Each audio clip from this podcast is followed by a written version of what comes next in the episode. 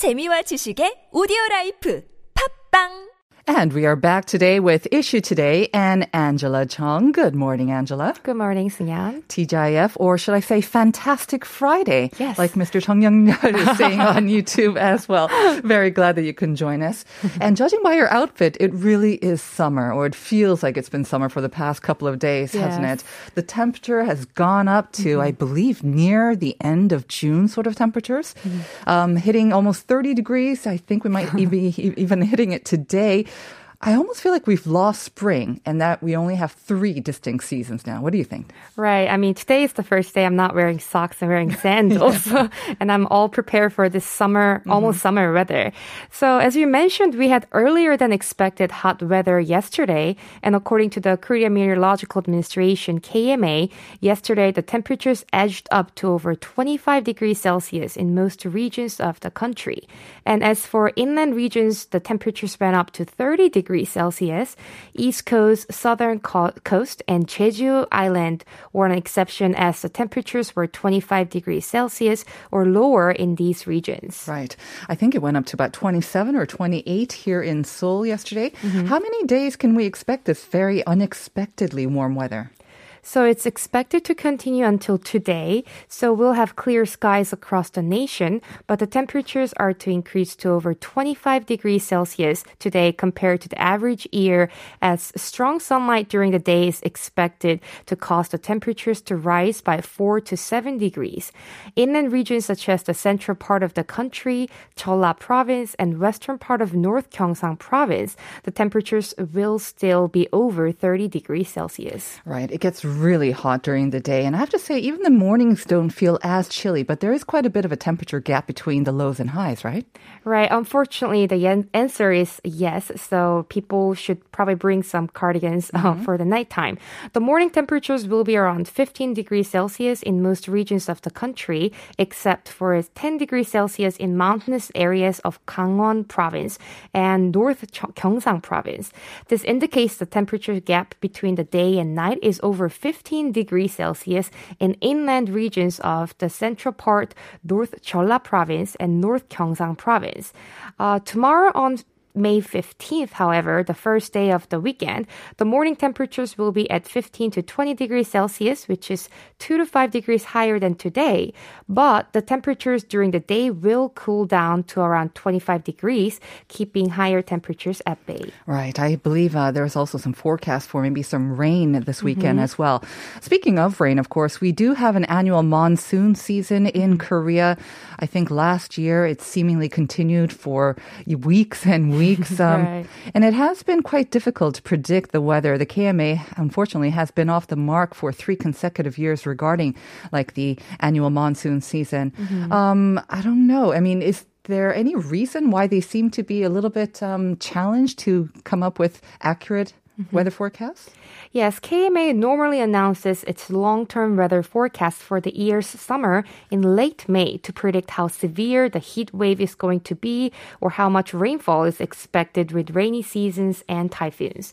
And this year, the long-term summer forecast uh, is, is scheduled on May 24th, and this year's forecast is drawing so much attention because last year we had the longest monsoon season for as many as 54 days in the central part of the country, followed by three typhoons back to back, taking a huge toll on the affected areas. This is because midterm and long term weather forecasts are far less accurate than short term forecasts. Right. Um, not to disparage the KMA, they are doing a great job, of course. It's just um, much more difficult to make those long term forecasts, Right. especially given the weird weather patterns that we're seeing. So we do check our daily weather forecast and sometimes for the upcoming week as well. So this can help us plan outdoor activities. But um, you mean the accuracy between the daily and the weekly forecast sometimes is different? The accuracy, anyways? That's right. We check weather forecasts every morning, and this is a short term forecast and covers up the day after tomorrow only. Mm-hmm. But if you like to check the weather forecast for the following week, from this point, you need to check midterm forecasts, which tell you the weather is how the weather is going to be in three to 10 days from, from a particular day. And long-term weather forecasts are known to be half accurate. And this is because air does not stay in one place and it constantly changes from the point that the weather forecast is made, increasing uncertainty as a result.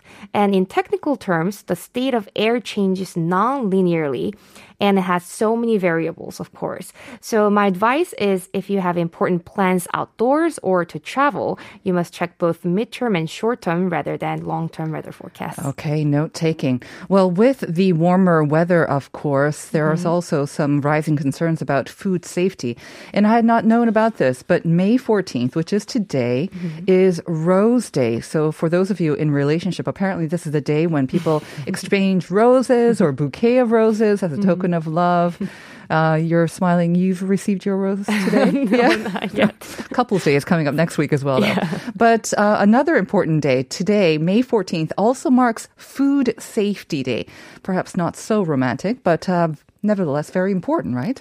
Right. May 14th today, Food Safety Day was designated by the Ministry of Food and Drug Safety in 2002. First, to help consumers make a wise decision by providing them with accurate information on everyday food products.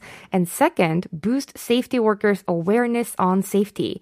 So the week before and after today, May 14th, Food Safety Day have been marked as weeks of food safety to hold various events. Okay, we're still in the midst of the COVID 19 pandemic, of course. Mm-hmm. So, how are these various events going to be held?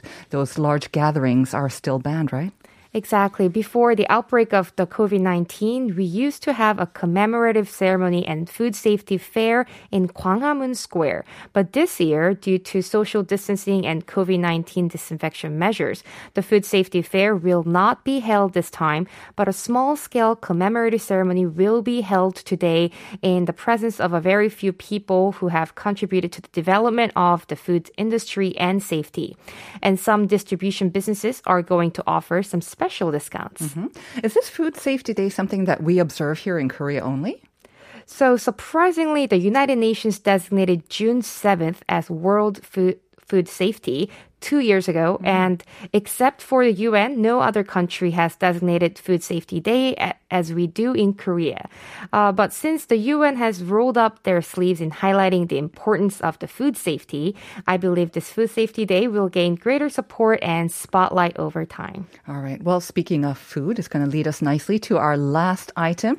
An interesting food festival is underway on some online live commerce sites. Yes. Uh, do you like makguksu and takgalbi? Yes, and yes, absolutely. Doesn't everyone? yeah, this is interesting because just yesterday I was talking with my coworkers about where you're going to go next week mm-hmm. for the Buddha's birthday because it's holiday, right. and a lot of them said, "Oh, maybe Chuncheon just yeah. to eat great uh, makguksu and." Uh, yes. I have done that uh, yes. uh, just for the food, yeah. so makguksu, which is buckwheat noodle, and takgalbi, the chicken barbecue festival of Chuncheon City, Gangwon Province, mm-hmm. is very popular on YouTube. right. It used to be very popular off-site as well, of course, or mm-hmm. offline. Tell us more about this online festival and how popular it actually is. So according to the organi- organizing committee of Chuncheon Makguksu and Takgalbi Festival, the festival is so popular that chicken barbecue servings for 250 people were sold out on its YouTube TV live camera session in just five minutes wow. after it went on air. And they literally sold like hotcakes. So chicken barbecue for 150 persons were specially added. So the organizing committee plans to hold another live commerce session at noon tomorrow. Mm-hmm. And on this day, chicken barbecue for 100 people will set at 40% discount. So it will be 7,000 won for every 300 gram during the 45 minute show. And for those who prefer makguksu, you can buy the processed buckwheat products at 20% discount at Chuncheon Makguksu Council's Agricultural Cooperative. Well, I know what I'm having for dinner tonight. Thank you very much, Angela. I hope you have a great weekend. We'll You see you again on, on Monday. See you Monday. And we are back with Korea Unveiled, our weekly travel segment. And Hallie has joined me. Good morning, Hallie. Good morning. Happy Friday. Happy Friday. and happy Teacher's Day tomorrow. I do want to ask you the question of the day as well. Is there a particular teacher that uh, has made a lasting impact on your life, good or bad? I had so many good teachers. Uh-huh. You know, I think when you look back, maybe at the time, you sort of feel like, oh, so much uh, work, yeah. so many questions. but so looking demanding. back, uh-huh. yes, but looking back, I'm like, I had a lot of great teachers who allowed us the opportunity to have questions and explore mm-hmm. and just be curious. And I think that's so important when you're a kid. And mm-hmm. There's no bad question. It's right. just they're all questions, and that's awesome. So. Mm-hmm.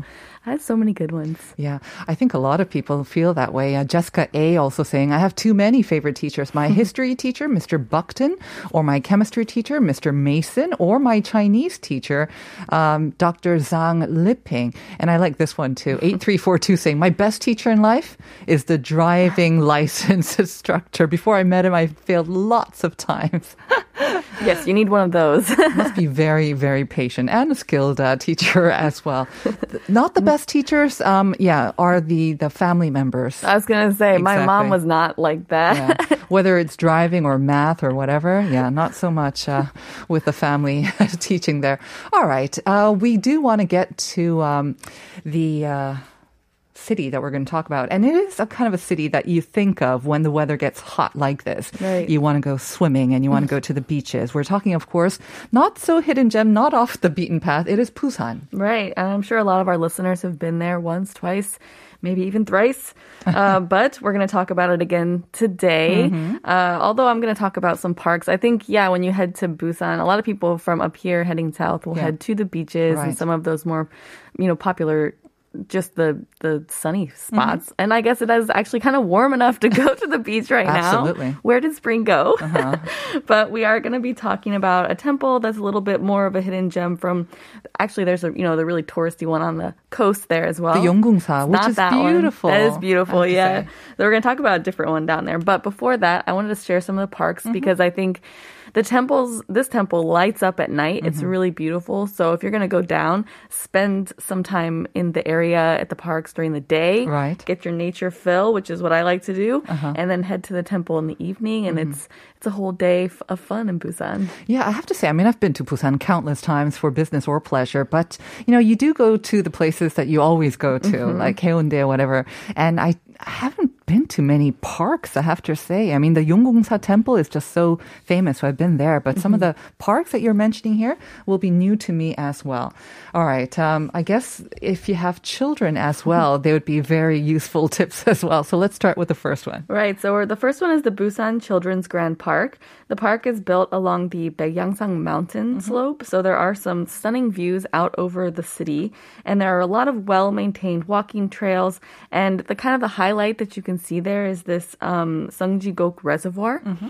which is an ecological experiential center. And there's all forest trails that kind of surround it. Okay. The reservoir itself was actually registered as a Korea cultural asset. It oh, was nice. built in 1909. Mm-hmm. And originally it was um, providing clean water to the residents for drinking. Mm-hmm. It no longer does that. However, it's still a really popular spot for people to go and just enjoy the beauty that is there. Kind of, it's more of a pond now mm-hmm. instead.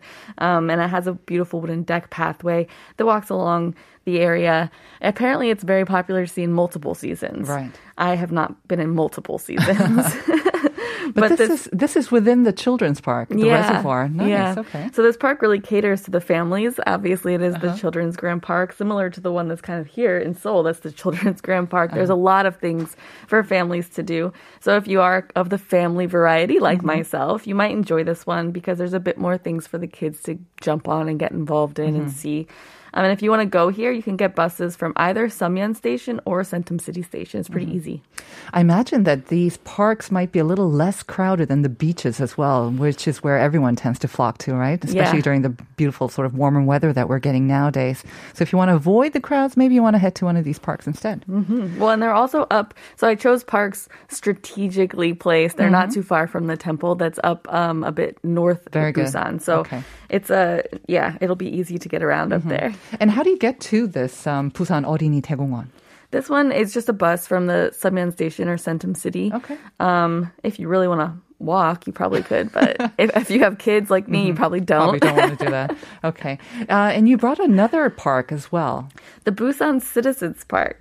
Busan Citizens Park was established under the five themes of memory, culture, pleasure, nature, and participation. And I mention these because it's all over all of their information. They're very proud of these five themes. Okay. Um, there, this is an interesting park. It has a lot of history. The park was once a racetrack during the Japanese colonial area or era, but after independence, it was then given to the U.S. military and became a base.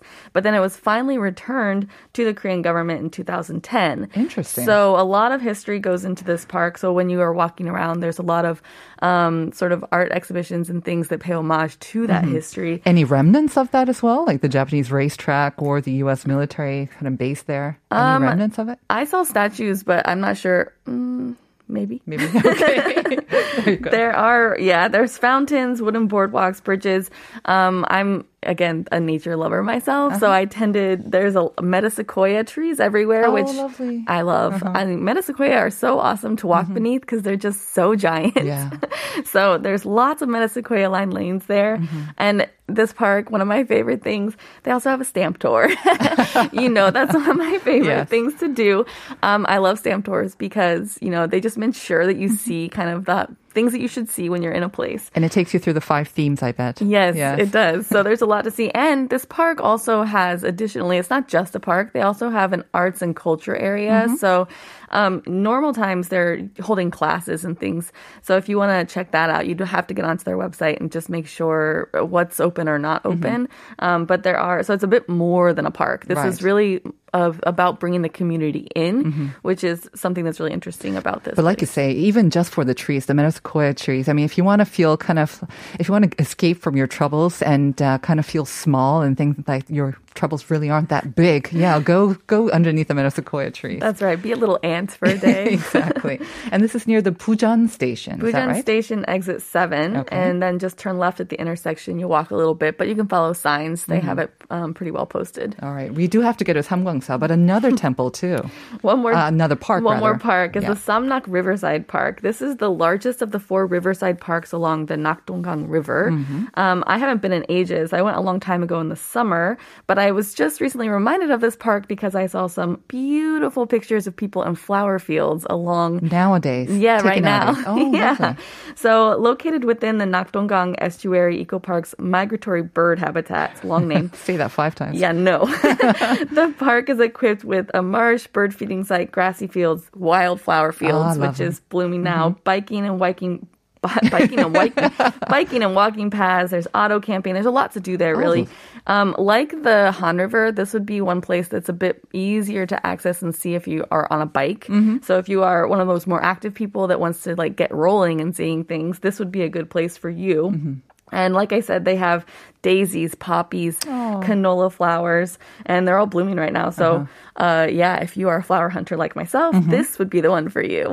Apparently, bird watching is becoming a big thing um, overseas, and I think in like Central Park. I don't know if we talked about it before, but if you're into it, apparently, yeah, it kind of provides healing. Again, it's a way of kind of escaping what you're going through right now and just getting in touch with nature. But instead of just surrounding yourself with trees, just yeah, watching these birds. Uh, apparently, wildlife. Finding wildlife, but birds can be quite easy as well. So I have to say, the Samnak Riverside Park sounds the most appealing to me of the three that you've introduced. And I don't even like birds, but it sounds uh, interesting indeed. It sounds like okay, it's at the riverside, so maybe a little bit off from the temple. Um, a little bit, but not too far. And to get to this one, you just head to the Gwaebeop Renecite subway station and walk out exit one, and it's just right there. So you just keep walking straight, and you'll find the riverside. All right. And now to the finale and maybe the climax as well. Samgwangsa. Samgwangsa Temple. So all of these parks are within the same region as Samgwangsa Temple.